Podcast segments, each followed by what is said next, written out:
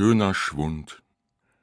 Ja, schon beim dritten, vierten Schluck steigt leichter Nebel um die Schläfen auf und zeichnet jedes Bild, das auf die Netzhaut fällt, so schwach und zart, dass es sich niemals länger hält als bis zum nächsten oder übernächsten Glas und dann nur noch ein Dunst, ein irgendwas, ein feuchter Film auf deiner Stirn, auf deinen Augen vor Konturen, die vergehen, sobald sie da.